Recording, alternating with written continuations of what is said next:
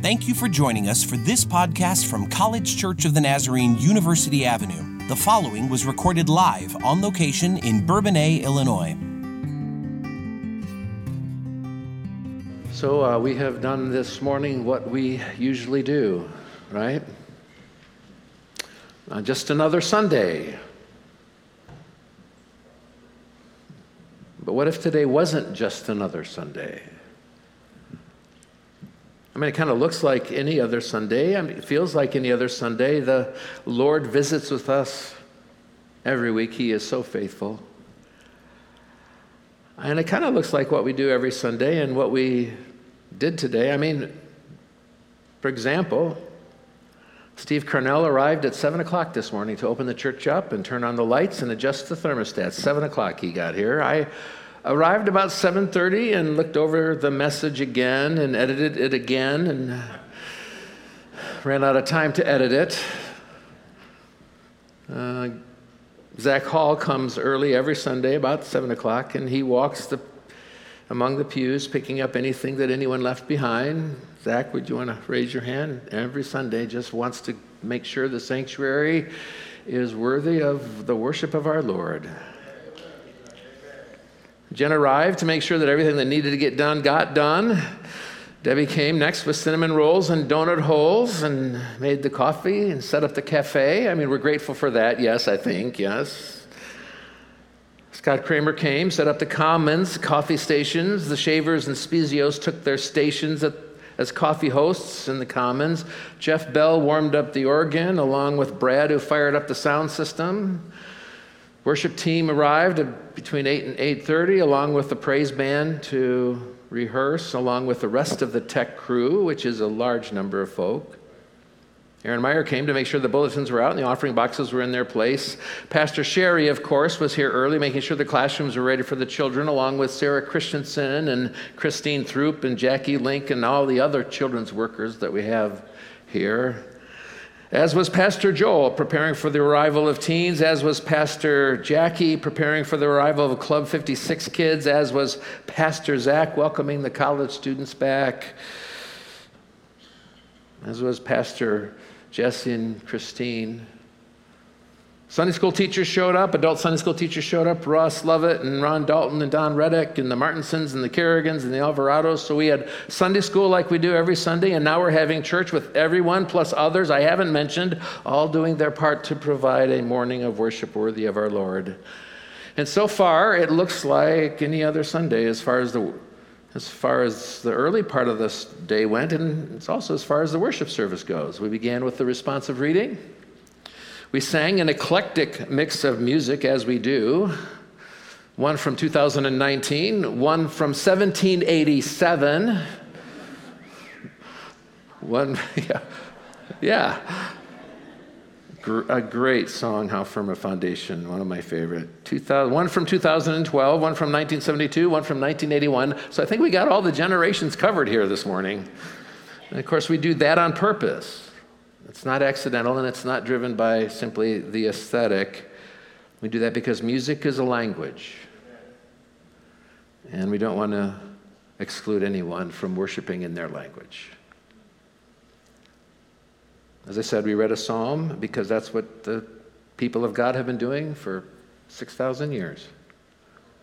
We want to be in that tradition. We want to be continuous and we read an epistle and we read a gospel because that's how we hear from our Lord.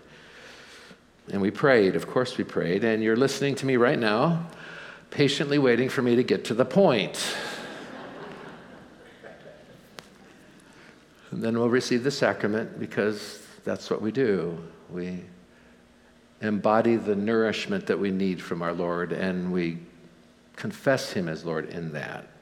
So, so far, a pretty regular Sunday, pretty much what we do every Sunday. And, and, and truly on purpose, because God is a God of order, He's not a God of chaos. And because the worship service is an opportunity for us to be in communion with Him, and all of these are ways that we commune with our Lord in song and in, and so it's a conversation. We speak and the Lord speaks, and we speak and the Lord speaks. And because the worship service ought to be formational. This is a discipleship worship service. How we worship here at College Church is designed so that we might know better how we are to be followers of Jesus Christ. Thus, in particular, the scripture reading. So we did today what we do. But what if today wasn't just another Sunday, in spite of it appearing to be so far? What if today is a Sunday that changes the trajectory of your life? What if today is a Sunday that you will never, ever forget? What if today is the Sunday that will redefine who you understand yourself to be? What if today wasn't just another Sunday? Now, I guess every Sunday has that possibility, regardless of what we have planned, because God sometimes surprises us by showing up, showing up in places and in ways that we never anticipated or expected. And truth be told, even though I'm asking you this question, what if today wasn't just another Sunday, suggesting that it might not be just another Sunday, truthfully, you can't really program God no matter how hard you try. You can't really manipulate God into doing what you think God ought to be doing. You can't micromanage God as much as we'd like to try. God always reserves the right to be the God. I mean, and that's what the prohibitions against taking God's name in vain and making of idols were all about. It was God saying, Don't try to put me in your pocket. Don't form me into your image. And don't invoke my name to get what you want. Don't be doing that. Don't try to manipulate me. That's pretty important verses to heed. God doesn't take kindly to being used. So God always reserves the right to be God. And so, for example, when we pray, we're never demanding, and we're not bargaining, and we're not cashing in chips as if He owes us. No, we're always only asking, trusting. Those of us who know God well know that. God always reserves the right to be God. I am who I am. I will be who I will be, said God to Moses when Moses asked him his name. With all that said, regarding God's prerogative to do what God does when God does it, I'm still going to ask what if today wasn't just another Sunday? What if today is a Sunday that changes the trajectory of your life? What if today is a Sunday that you will never ever forget? What if today is a Sunday that will redefine how you understand yourself to be? And it could happen. But the reason I'm suggesting that this morning, that today might not just be another Sunday, is because of the gospel. Because the day that we read about this morning, Jesus with his disciples in Caesarea Philippi, that day wasn't just another day. That was a decisive, defining, reorienting, transformative day. Now, I will grant that there were many days with Jesus that were not like any other day. I mean, think of what we have just read in the last three weeks the feeding of 5,000 with just five loaves of bread and two fish. That, that certainly wasn't just another day. And then Jesus sending his disciples out into the storm while he went up on the mountainside to pray, with him coming to them walking on the water. That wasn't just another day. And then Jesus leaving Israel, going to Tyre and Sidon, healing a Canaanite woman who wouldn't take no for an answer but revealed greater faith than even the Jewish disciples. That certainly wasn't just another day. So I'll grant that there were a lot of not just another ordinary day with Jesus and those disciples, but this day, recorded in Matthew 16, was an extra special, not just another ordinary day. And there's no way it couldn't be another ordinary day. Because on this day, Jesus confronted his disciples with the question of who he was. This day, Jesus made it unlike any other day. Those disciples had heard him teach. They had seen him, his miracles. They had worshiped him and, and, and, at times pretty overwhelmed by what they had heard and seen. I mean, they knew he was not like any other man. Furthermore, people were speculating about who Jesus might be. Was Jesus John come back from the dead? Was Jesus the prophet Elijah who was foretold to come? Is this another Jeremiah? And so Jesus asked his disciples that question Who are people saying I am? And they told him. Some say John, some say Elijah, some say Jeremiah. And then Jesus made this day not just another day by asking his disciples not what others were believing, but what they were believing. Jesus pressed his disciples to answer the question regarding who they believed he was. But what about you? He asked. Who do you say I am? And Jesus asked his disciples just the most important question they would ever be asked. Jesus asked his disciples just the most important question they would ever answer. And the place Jesus asked it was not accidental. Where Jesus chose to make this day not just another ordinary day was Caesarea Philippi the very edge of northern Palestine, still Israel, but barely, as far north as you could go and still be in Israel.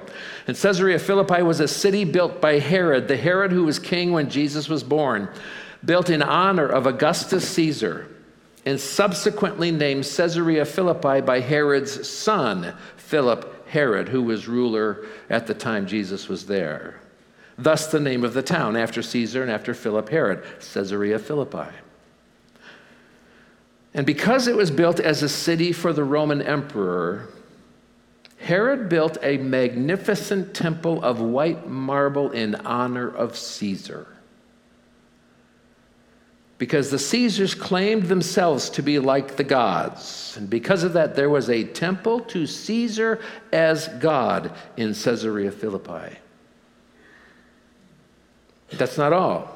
Herod built a temple to honor the Greek god Pan whom the Romans had appropriated. Pan was the god of shepherds, of livestock, of hunting, and of fertility. So there were two magnificent temples built to gods other than the God who is. And it was there in the shadow of those rival gods that Jesus asked his disciples who they believed him to be. It was there in the shadow of the rival gods that Jesus asked his disciples to whom their allegiance would be. And I want to say, that's no ordinary day. That's a big deal day. Jesus made that day not just another day. That's a bigger day than the day on which you witnessed 5,000 being fed, and that's a bigger day than the day on which you witnessed Jesus walking on the water, and that's a bigger day than the day on which a Canaanite woman's daughter was healed. Because the answer to that question, who do you say I am, changes the trajectory of your entire life, because the answer to that question changes who you are. So, Jesus, midway through his ministry, on the eve of changing the direction of his life, Jesus, who would now leave Galilee for Jerusalem to go to the cross, in the shadow of the temples to culture and power, Jesus forced the issue and asked his disciples who they believed him to be. But what about you? He asked. Who do you say I am? And Peter, speaking for the group, answered, confessed what was true. You are the Christ, the Son of the living God. And, folks, that confession changes everything.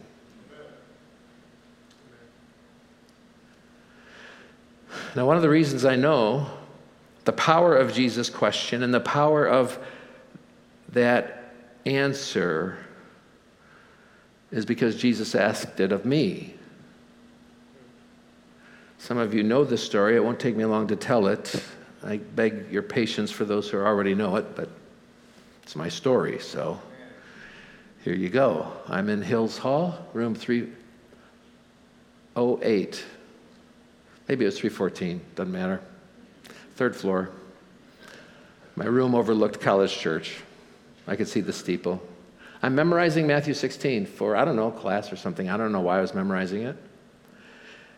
Who do men say that I, the Son of Man, am? I'm memorizing it in King James Version English because that's the easiest to memorize in. It really is. It's poetic. And I'm memorizing it as an academic exercise. And in the middle of this academic exercise of memorizing Scripture, the Lord said, Okay, this is no longer an academic exercise. I'm asking you now. I'm not, I, I know what Peter said. I want to know what you said, what you say. And the Lord in that room in Hills Hall, as a sophomore in college, the Lord asked me, Who do you say I am? I've been raised in church. I mean, I thought I knew who Jesus was. I did know who Jesus was. But that was the first time he pressed the issue. He, I mean, it was no avoiding the question. It was no more customary Christianity, cultural Christianity. It was now, what is your relationship to me? Who do you say I am? And I, got quiet. I, I was confronted by the living Lord. And I said, I cannot deny that you are the Christ, the Son of the living God. And that changes everything. It changed the trajectory of my life. It changed around whom I would live my life. I mean, if Jesus, the first century Jewish rabbi, living in Palestine is the God incarnate, is God in God's fullness, then nothing is the same after that. And I realized that my life would have to be oriented around that confession you're the Christ, the Son of the living God. It was no longer my life to live, it was now Christ's life to live in me. I know the power of the question and I know the power of the answer. And I cannot begin to imagine what my life would have been like had I not answered what was true. You're the Christ, the Son of the living God. I don't remember the date, but I remember the day. So, as I was thinking about this text and remembering that decisive, defining, reorienting, transformative, not just another day, day in my life, it occurred to me that that was not the only time the Lord has asked that of me. I mean, it was the first that I remember so distinctly, and as I said, I'll never forget it. I can remember it clearly. I mean, my heart gets beating a little bit faster just thinking about it. But today, on this apparently ordinary Sunday in which we just did what we do, I want to say that that was not the last time the Lord asked me who I thought He was. He asked it of me again. Now, it wasn't exactly that question, but it was a variation on the theme.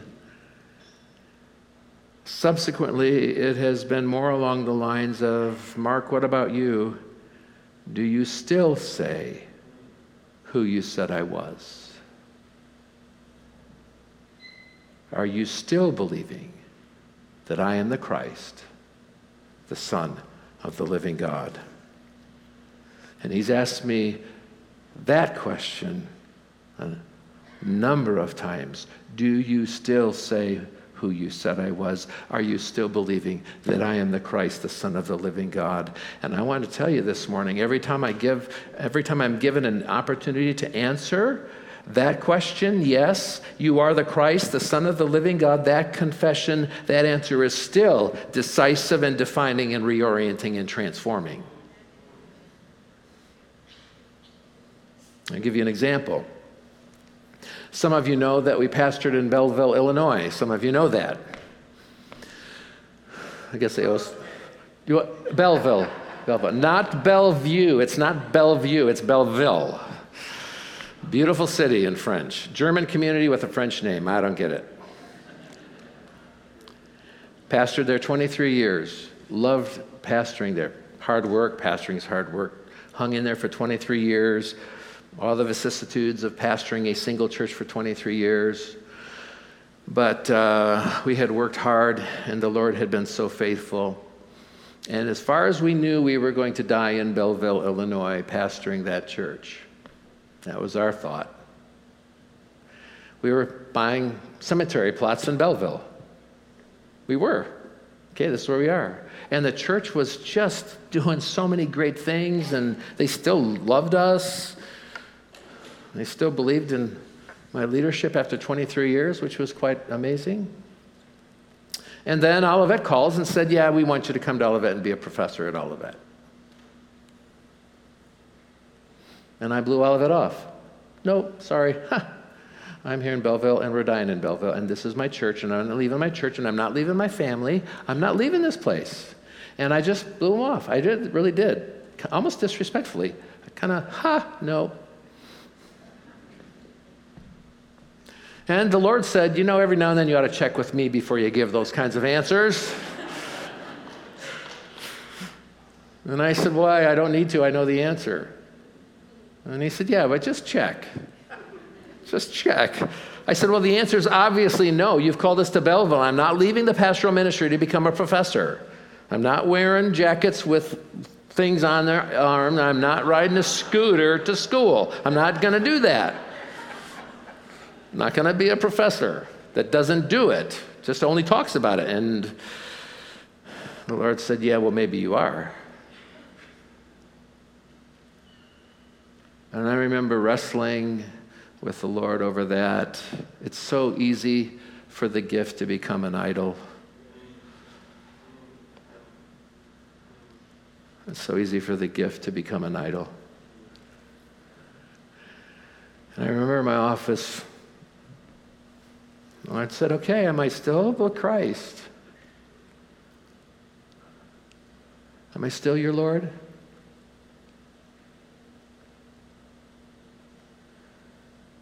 Is your life still oriented around me? Or is it now oriented around you?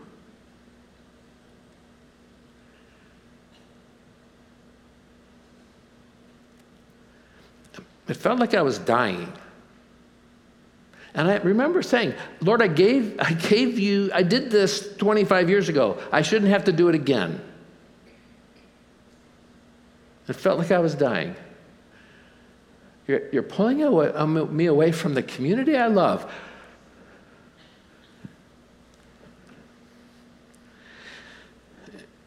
And then I said,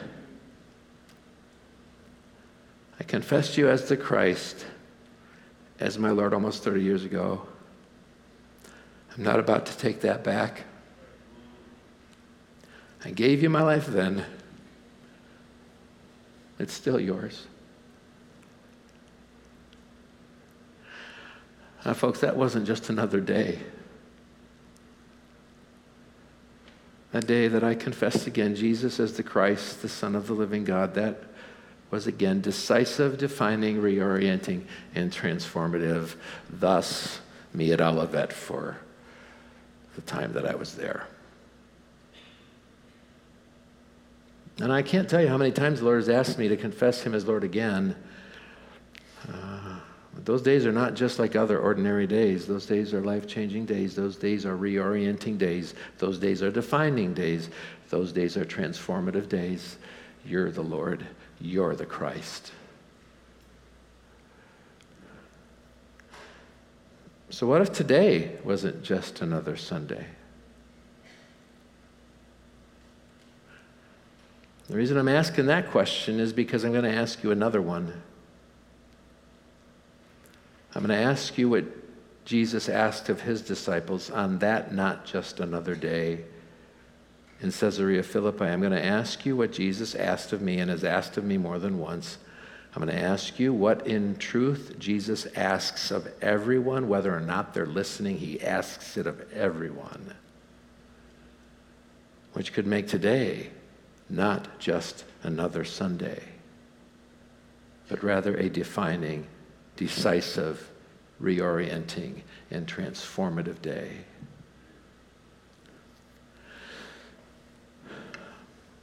So here's what's true. There are some of us here, maybe many of us here, who haven't made, I'm sorry, let me start over.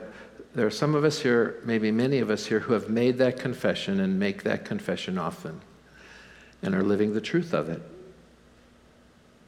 And so you will say what you have never stopped saying You are the Christ, the Son of the living God.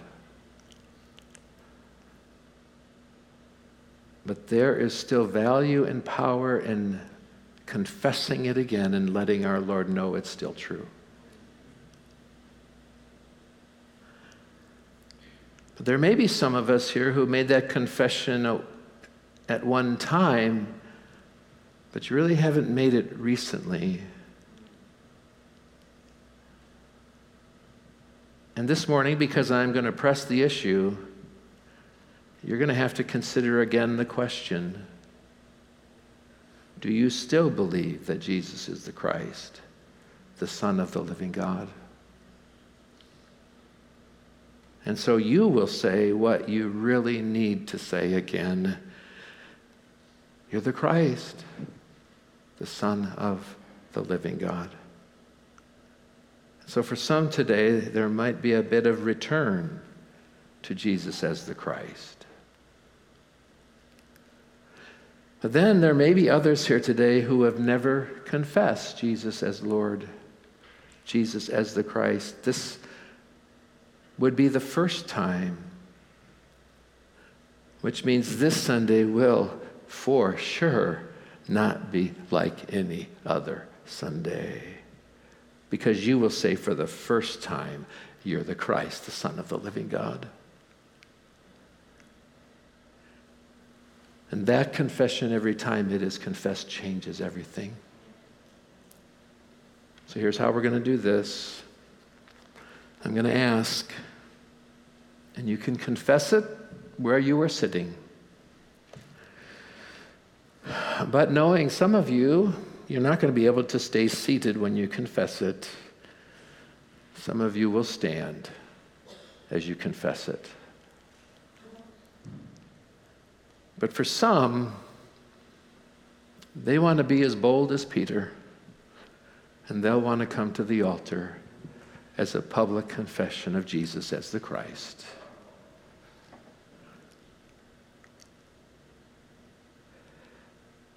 So, what if today wasn't just another Sunday?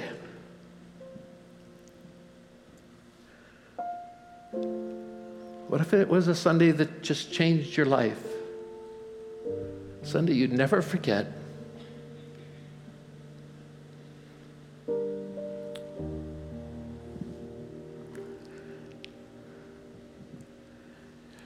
Here's the gospel. When Jesus came to the region of Caesarea Philippi, he asked his disciples, Who do people say the Son of Man is?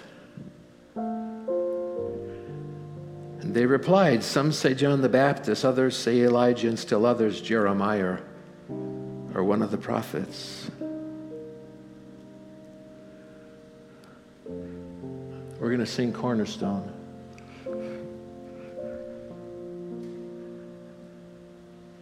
Are you ready? What about you? Who do you say he is?